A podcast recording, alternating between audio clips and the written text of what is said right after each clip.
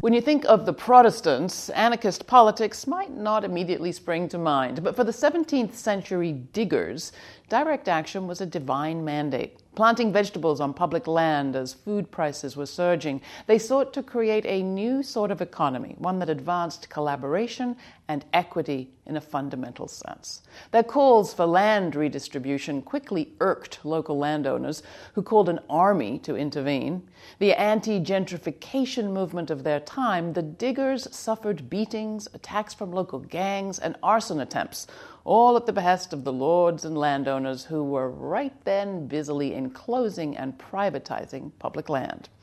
As these relentless attacks carried on, the diggers split off and were ultimately evicted, but their legacy continues. Fast forward three centuries to the 1960s, and the diggers in San Francisco were distributing free food to people who needed it. As Danny Goldberg reminds us in his book In Search of the Lost Chord, the diggers of San Fran participated in the be-ins that took place there 50 years ago this summer.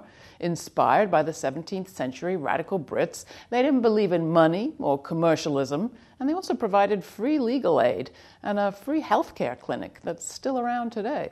The same period saw the Black Panthers run free breakfast, health, and dental clinics, an integral part of their plan to meet people's needs while changing the world which all leads me back to new economics.